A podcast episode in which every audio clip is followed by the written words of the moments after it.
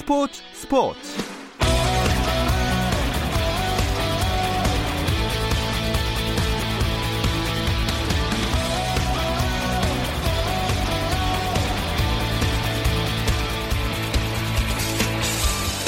스포츠가 있는 저녁 어떠신가요? 아나운서 김종현입니다. 오늘 하루 스포츠계를 돌아보는 스포츠 타임라인으로 김종현의 스포츠 스포츠 출발합니다.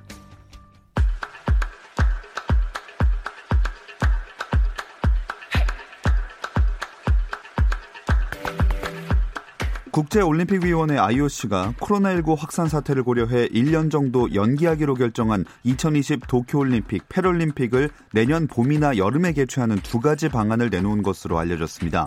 아사히 신문은 27일 복수의 소식통을 인용해 IOC가 33개 국제 경기 연맹에 봄과 여름 등 두 가지 개최안을 제시한 사실이 확인됐다며 구체적인 개최 시기가 가까운 시일 내에 결정될 것으로 보인다고 전했습니다. 하지만 코로나19 확산 사태가 언제 진정될지 예측하기 어려운 점이 구체적인 시기를 결정하는데 변수가 될 전망입니다. 코로나19 확산으로 미뤄진 프로야구 정규리그 개막일 윤곽이 4월 7일 KBO 이사회에서 잡힐 것으로 보입니다.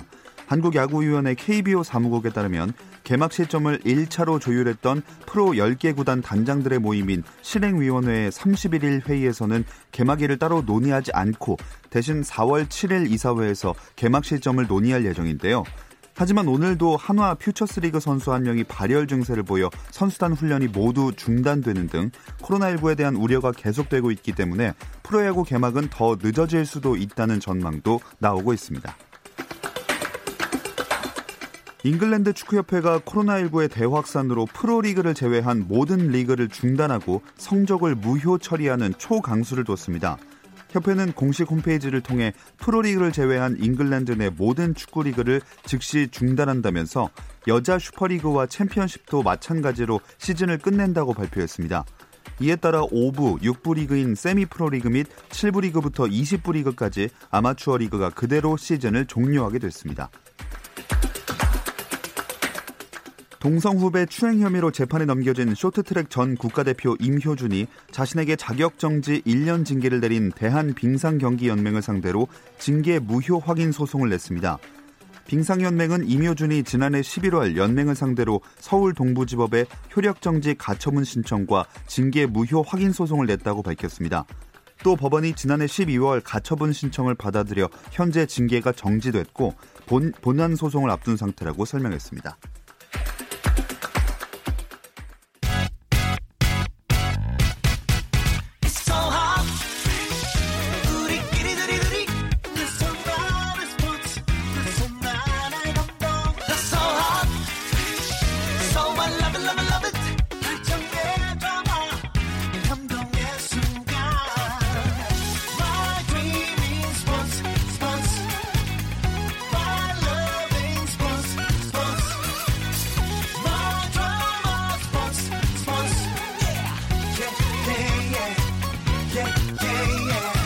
김종현의 스포츠 스포츠.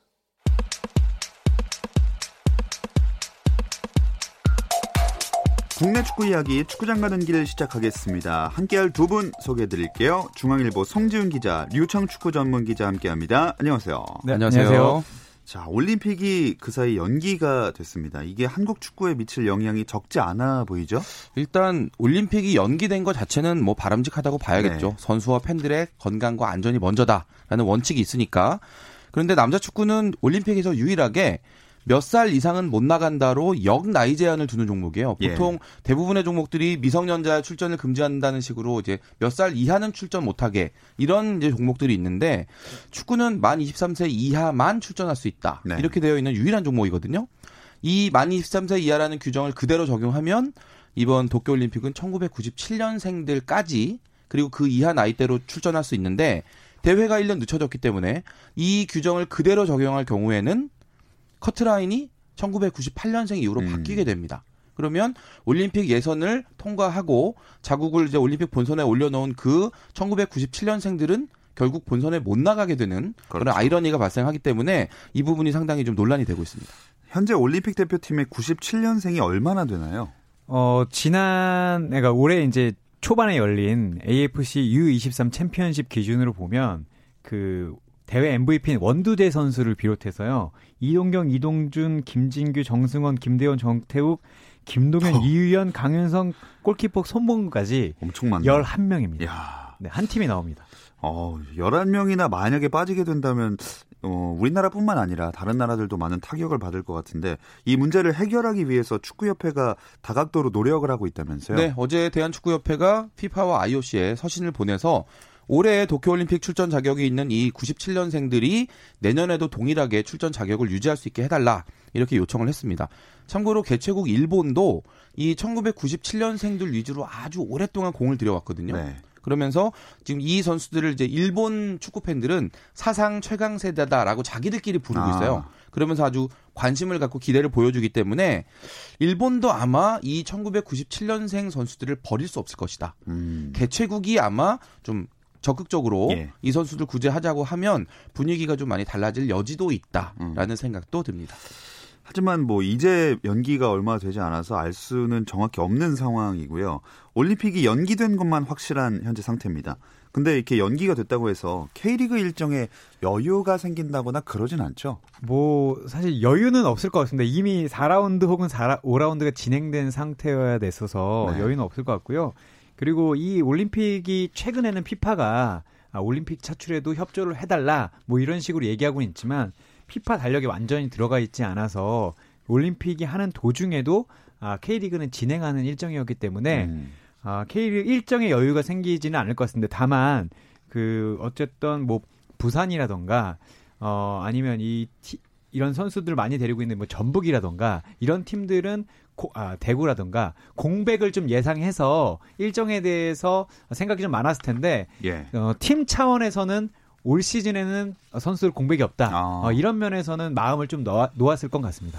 네, 몇몇 구단들은 그나마 좀 다행스러운 상황에 처했긴 했지만 프로축구연맹 그 차원에서 보면 이쯤 됐으면 뭐 경기 일정을 축소한다든지 중간에 중단이 만약에 될 시에 순위를 어떻게 결정해야 할지 이런 시나리오들을 생각해 봐야 될 시점 아닌가요?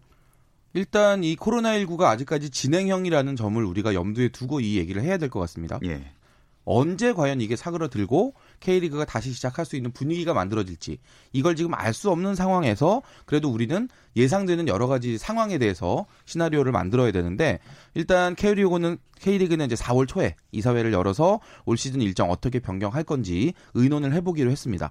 4월에 리그를 시작할 수 있을지 이게 이제 관건이 될 건데 중국이 지금 4월 18일에 리그를 개막하겠다라고 이미 발표를 했고 예. 그리고 프로야구도 4월 30일에 시작하거든요. 예, 축구는 경기 일 간격을 좁힌다거나 뭐 더블헤더를 한다거나 이렇게 할 수가 없는 종목이기 때문에 물리적인 단계가 있어요. 그래서 결국은 리그 일정을 좀 줄여서 치르게 될 음. 가능성이 높지 않을까라는 전망이 나오고 있습니다. 이렇게 경기 수를 줄이는 게 가장 유력하긴 한데 또 근데 구단 입장 다르고 선수 입장 다르고 아마 그럴 것 같은데요. 네, 일단 그 해외에서 들려오는 소식을 보면 아, 이 K리그도 이런 걸 맞을 수 있겠다라는 걸 좀 예측할 수 있는데 얼마 전에 이제 FC 바르셀로나 선수들이 네. 팀들이 이제 거의 리가 끝났으니 연봉을 좀 삭감하자 한 30% 정도 삭감하자라는 얘기를 했는데 아, 선수들 거부를 했다는 얘기가 음. 나왔거든요. 이게 아마 우리가 처한 상황과 비슷할 것 같아요. 선수 구단 입장에서는 아, 시즌 경기가 줄어들게 되면 어쨌든 뭐 스폰서 수입도 줄어들고 경기장 뭐 입장 수익도 줄어들기 때문에 연봉을 다 주기가 어려운 상황이지만 선수들 같은 경우에는 어, 뛰어야 입금이 되는 아. 경우가 많아요. 왜냐하면 수당이 그 모든 선수가 똑같이 수당을 받는 게 아니라 어, 뭐 이 선수는 10경기에 뛰어서 뛰어야 뭐 연봉 10%를 더 받고 저 선수는 15골을 넣어야 뭐 수당을 더 받고 이런 게 있기 때문에 네. 일괄적으로 수정을 할 수가 없어요. 음. 그러니 선수들 입장에서는 그냥 38라운드 다 가자. 아하. 뭐 내년 1월까지도 가자. 뭐 이럴 수도 그러니까 원론적으로 보면 이럴 수도 있는 상황입니다. 그러니까 그 경기 수를 줄이는 게 구단보다는 선수들이 더 어, 음. 아쉬운 경우가 더 많이 생기는 것 같아요. 확실히 뭘 하든 간에 이 돈을 빼놓고 얘기할 수는 없, 없습니다. 연맹의 입장은 그럼 어떨까요? 연맹 입장에서도 결국 돈 얘기가 중요한 건데요. 네. 이 프로축구 K리그가 정상적으로 진행이 돼야 연맹이 기대하는 그런 수익도 채울 수가 있는 거잖아요.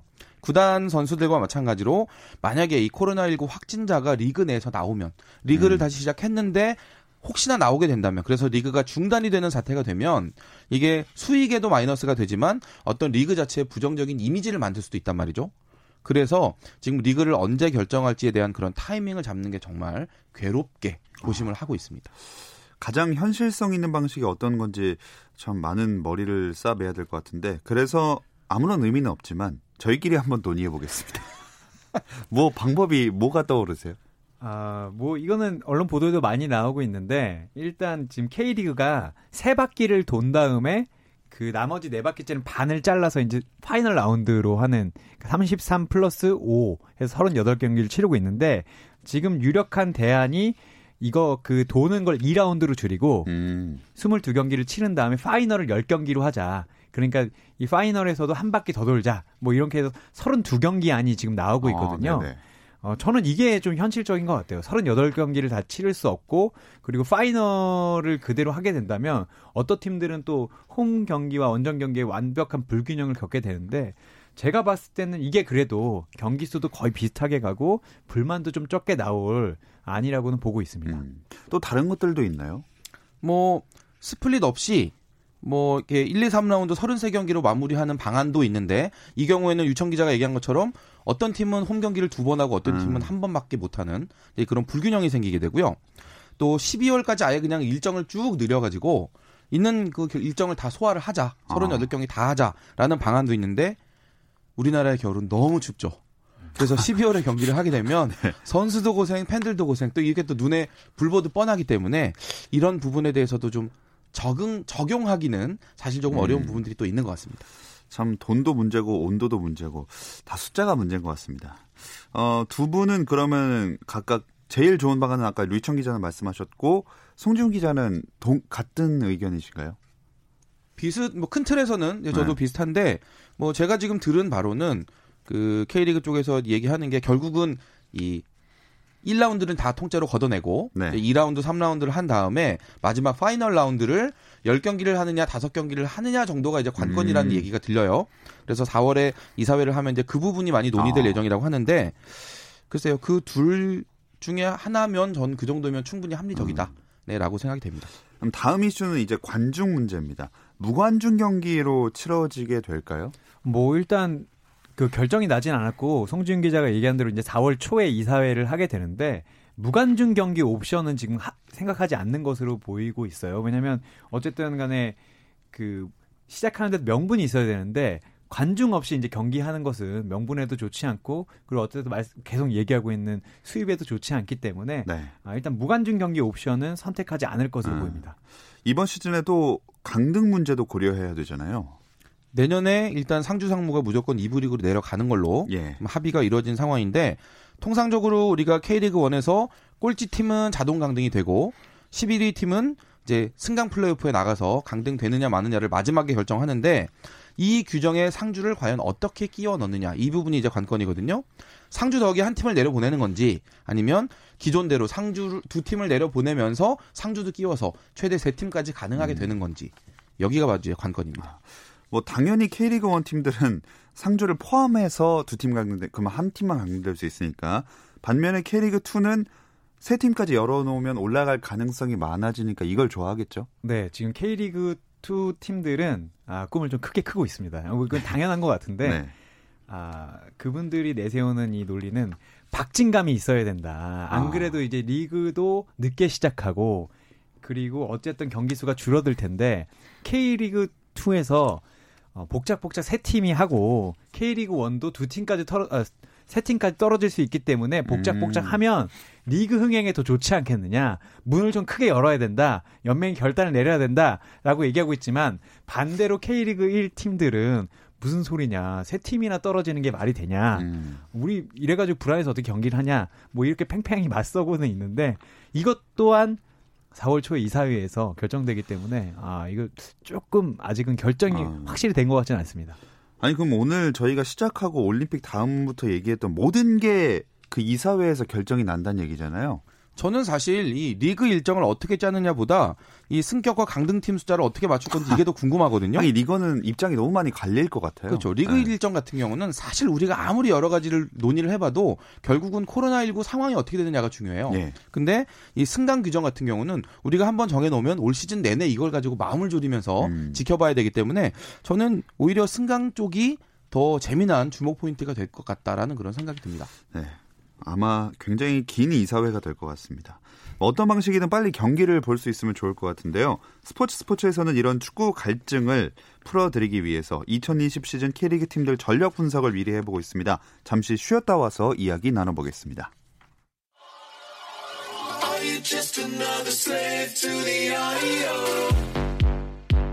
국내 유일 스포츠 매거진 라디오 김종현의 스포츠 스포츠 금요일 밤의 축구 이야기 축구장 가는 길 듣고 계시고요. 류청 축구 전문 기자 중앙일보 송지훈 기자와 함께하고 있습니다. 첫 주에는 1위 전북, 2위 울산, 그리고 둘째 주 3위 서울과 4위 포항의 시즌을 전망해 봤고 지난주는 5위 대구, 6위 강원까지 살펴봤습니다. 근데 송지훈 기자님은 그동안 한 번도 안 나오셨어요? 제가 뭐 하셨죠? 한 한 달 넘게 지금 방송을 좀 쉬었는데요. 예. 제가 지금 재택근무하고 있어요. 저희 회사 방침에 따라서 하고 있는데 참으로 공교롭게도 저희 회사가 재택근무를 결정한 다음 날 전국의 어린이집이 휴원에 들어갔습니다. 그래서 네. 제가 저희 저희 집에 있는 꼬마 아. 예, 보느라고 네, 제가 너무 바빠서 못 나왔고요. 오늘은 다행히 이제 할아버지 할머니께 맡기고 아, 시간을 쪼개서 나왔습니다. 그럼 앞으로도 다시 보기 좀 힘들겠네. 코로나 19가 빨리 좀 극복이 돼야 예. 제가 취재도 가고 네, 출연도 가능합니다. 네, 이래저래 코로나19가 빨리 사라져야겠습니다.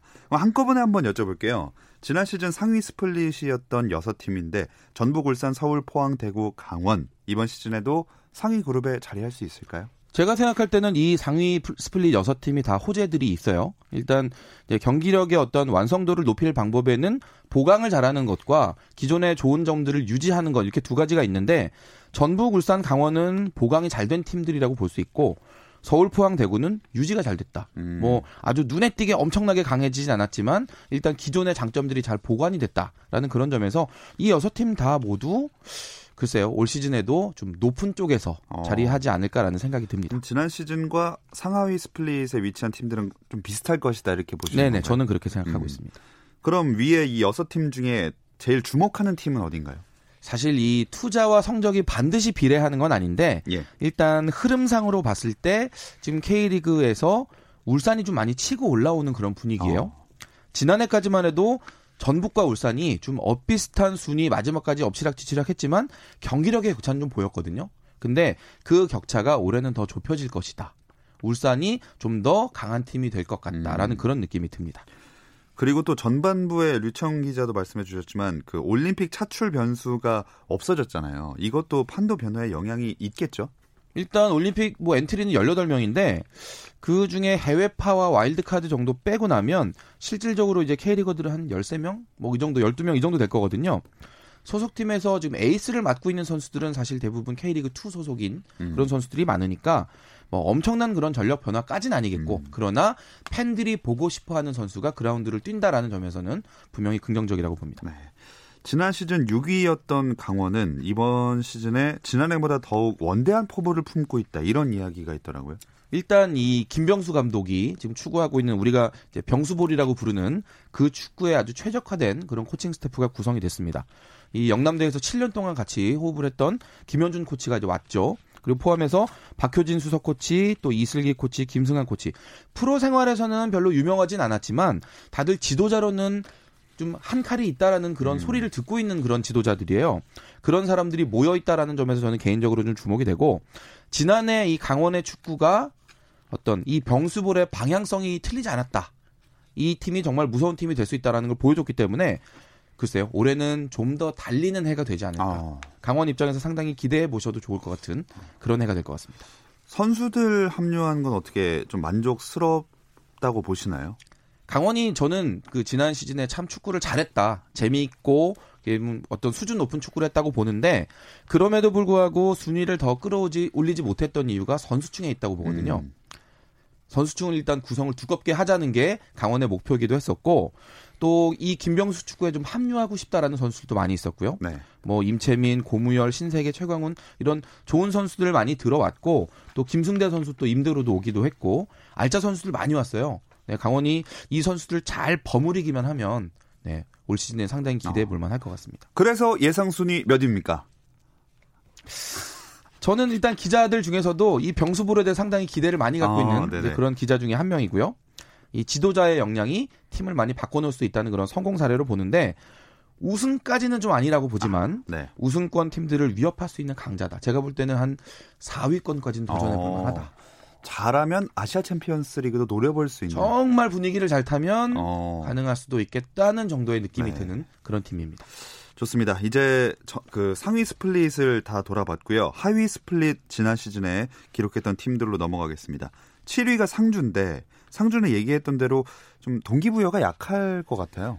네, 일단 동기부여는 조금 안 좋을 것 같아요. 당연히 우리가 심지어 1위를 해도 예. 아, 무조건 강등이기 때문에 아, 그런 면은 있지만 그 김태환 감독이 그 군무원으로서 지난한 세월을 지내왔고 모두가 좋지 않다고 했을 때 상주를 정말 잘 이끌어 왔거든요. 그런 면에서 김태환 감독이 그 선수들 동기부여를 잘할 것 같고요. 어쨌든 선수들도 어, 이 상무에 오면서 내가 여기서 잘하면 더 좋은 조건에서 축구를 할 수 있다는 걸 알기 때문에 아마 호락호락하진 않을 것 같아요. 왜냐하면 어쨌든 프로고 이 비난이 그대로 받을 게- 거기 때문에 네. 저는 그렇게 약해질 것 같지는 않습니다.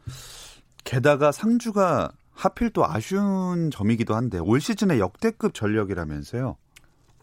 그 20세 이하 월드컵 준우승할 때 그 두 주역 오세훈 선수와 전세진 선수 그리고 또 러시아 월드컵에 출전했던 공격수 문선민 선수 또 벤투호 수비수 권경원 등등등 아주 월척급 선수들이 많이 들어왔어요. 기존에 뭐 류승우나 진성욱이나 김민혁 등등 그 그동안 상주를 잘 이끌어왔던 그 멤버들도 건재하기 때문에 사실 상주가 그동안 뭐 레알 상주 역대급 전력 이런 평가를 받았던 해들이 여러 해가 있었습니다. 그 전에도 좋은 선수 많이 들어왔네 이런 소리 많이 들었었는데 이번에는 진짜 역대급이다. 아, 네, 진짜 진짜 역대급이라는 생각이 들고 우승하고 싶은 팀이라면 이 상주를 확실하게 아. 잡아야 될 것이다. 네, 이렇게 분석하고 싶습니다. 사실 이런 팀들이 부담이 없다 보니까 어차피 강등이 되는 게 확실하니까 오히려 고춧가루 부대가 진짜로 전력도 탄탄하고 될 수 있겠다는 생각이 좀 드네요. 상주의 김태환 감독은 올해 목표를 파이널 라운드 이전까지 50골 이상 넣겠다 이렇게 설정했다 밝- 밝혔거든요. 아무래도 공격적인 부분에 집중하겠다는 얘기겠죠. 저는 이 기사와 이 멘트를 보고 김태환 감독이 안 그래도 뭔가 좀 도인 같은 기질이 있거든요. 예. 그 인터뷰도 상당히 잘하고 그런데 아, 정말 마음이 정말 편하구나. 어. 그래서 저는 오히려 그 최근에 UEFA 챔피언스 리그에서 아탈란타라는 팀이 아 맞아요. 네. 네, 거의 뭐 운동회 수준의 축구를 하면서 우- UEFA 챔피언스 16강에서 7골을 넣고 막 8골을 네. 넣고 이런 팀이 있잖아요. 올 시즌 상주가 이런 경기들을 좀 많이 펼칠 것 같다는 생각이 음. 들었어요. 말씀하셨듯이 공격력으로만 보면 저는 뭐 오세훈, 진성욱, 문선민까지 하면 국가대표팀에도 쓸 수 있는 선수들이거든요. 이 선수들이 아마 내려오지 않고 공격을 계속한다면 올 시즌 K리그에서 5대 0 경기, 6대 0 경기 아니면 5대 4 경기도 많이 볼 수 있을 것 같습니다. 이 팀들이 또 이제 여기 계속 머무는 게 아니라 복무 기간이 끝나면 원래 소속 팀으로 가기 때문에 본인의 퍼포먼스도 잘 보여줘야 하기 때문에 50골 이상 과연 달성할 수 있을지 궁금해집니다. 베스트 11 꼽아볼게요. 뭐 제가 먼저 할게요. 네. 일단 433 포메이션 기준으로 봤을 때 전방에는 뭐 문선민, 진성욱 한 유승우 정도 보고 여기에 이제 오세훈 선수가 이제 섞여서 들어가는 정도. 그리고 미드필더는 박용우, 김민혁, 이찬동이 일단은 앞서 있겠지만 거기 전세진 선수도 많이 나올 것 같습니다. 강상우, 권경원, 김진혁, 배재우 이렇게 포백 정도 예상이 되고 뭐 황병근 선수 골키퍼 나오지 않을까. 음. 네. 류청 기자는요? 저는 3, 4, 1, 2로 좀 생각을 해봤는데 어, 좀 많이 다르네요. 저는 골키퍼는 이창근 선수가 어. 나오지 않을까라는 생각이 들고 여기부터 그, 다르네요. 네, 네. 쓰리백은 권경원, 김진혁, 박병현 선수 그리고 중앙 미드필더 이제 두 명이 여기가 중앙이 너무 좋아서 저는 김민혁 선수, 박용우 선수 정도 보고 있고요. 그리고 양쪽 풀백에 아, 윙백에 이명재, 이상기 그리고 공격형 미드필더에 문선민 선수 그리고 앞에는 오세훈, 진성욱이 투톱을 나오지 않을까 아. 이렇게 좀 보고 있습니다. 공격진 빼고는 거의 엄청 다르시네요. 근데 사실 이게 포백이냐 쓰리백이냐가 사실 의미가 없는 논쟁일 수도 있지만 이 포백으로 섰을 때와 쓰리백으로 섰을 때 선수 구성이 바뀔 수밖에 네. 없고 음. 뭐 지금 그 류청 기자가 얘기하는 걸 저도 들어보니까 만약에 쓰리백을 서는 그런 구성이라고 한다면 뭐 저라도 이렇게 세우고 싶은데요. 네. 아, 근데 네. 정말 너무 여유로워서 예. 어, 김태환 감독은 아마 가장 속이 지금 편한 사람이 아닐까. 아, 네. 그런 생각이 좀 듭니다. 뭐 실험도 마음껏 해볼 수 있고 하니까 어느 전형으로 나오게 될지도 한번 기대를 해보겠습니다. 어, 동기부여는 없다. 그렇지만 성적에도 연연하지 않는다는 건 좀 거짓말일 것 같고요. 유종의 미를 거두기 위해서라도 열심히 해야 될 것 같은데 또 강한 친구 대한 육군 아닙니까? 열심히 군인 정신을 발휘해야겠죠. 성적 어느 정도 예상하시나요? 일단 순위. 어, 저는 일단 예상은 8위를 했는데 네.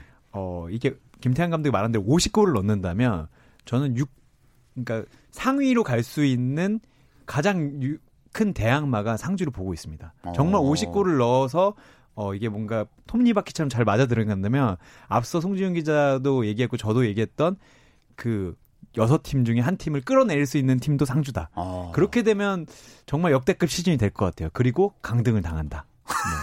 아 마지막 신나셨어요? 아니 근데 좀 강등 당하는 거네요. 정해진 거니까. 아, 네, 그러니까 네, 네. 그러면 뭔가 이게 보여줄 수 있잖아요. 우리는 이렇게 잘하는 팀이지만 아, 아, 예.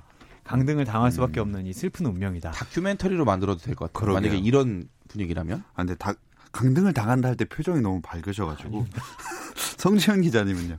어, 저도 지금 비슷한 그런 의견인데 이게 뭐 울산, 전북, 서울, 강원 이런 팀들을 넘볼 정도의 뭐 경기력은 아니라고 이렇게 객관적으로 음. 볼수 있겠지만 경기력에 비해서 스쿼드가 얇은 팀들이 있어요. 상위 스플릿의 가능성이 높은 팀들 중에도 예를 들면 포항이나 대구 네. 이런 팀들하고는 충분히 경쟁해 볼 수 있는 가능성이 있다. 좋은 흐름을 탄다면. 음. 네. 마지막으로 짧게 한번 대답해 주시면 좋겠습니다. 그래서 목표로 삼은 50골 이상 결국 그래서 달성할 수 있을 것이냐 가능성 어느 정도로 보세요? 저는 있다고 봅니다. 어 진짜요? 예, 수비를 포기하면 예, 포기하네요. 예, 운동회처럼 치고받으면 저는 아탈란타처럼요. 예, 아탈란타처럼 예. 치고받으면 가능하다고 봅니다. 송재훈 기자님 100%. 100%요. 왜냐면 4실점의 의미가 없어요. 지금 성주는 다섯 골 넣는 경기가 더 재미있을 수 있거든요. 하긴 그렇죠. 기 때문에 뭐 제가 감독이라면 어 뭐 60골 70골에도 도전해 볼 수 있다. 아. 네, 이렇게 생각됩니다. 자, 상주의 이번 시즌이 어떻게 보면 여태까지 전력 분석한 팀들 중에 제일 기대가 많이 되는 것 같습니다. 저희 전력 분석은 다음 주에도 이어지니까 기대를 해주시고요. 두 분과는 여기서 인사 나누겠습니다. 중앙일보 송지훈 기자, 류청 축구 전문 기자와 함께했습니다. 고맙습니다. 감사합니다. 주말에는 9시 20분부터 함께 하실 수 있고요. 저는 월요일 8시 30분에 다시 돌아오겠습니다. 김종현의 스포츠 스포츠. Thank you.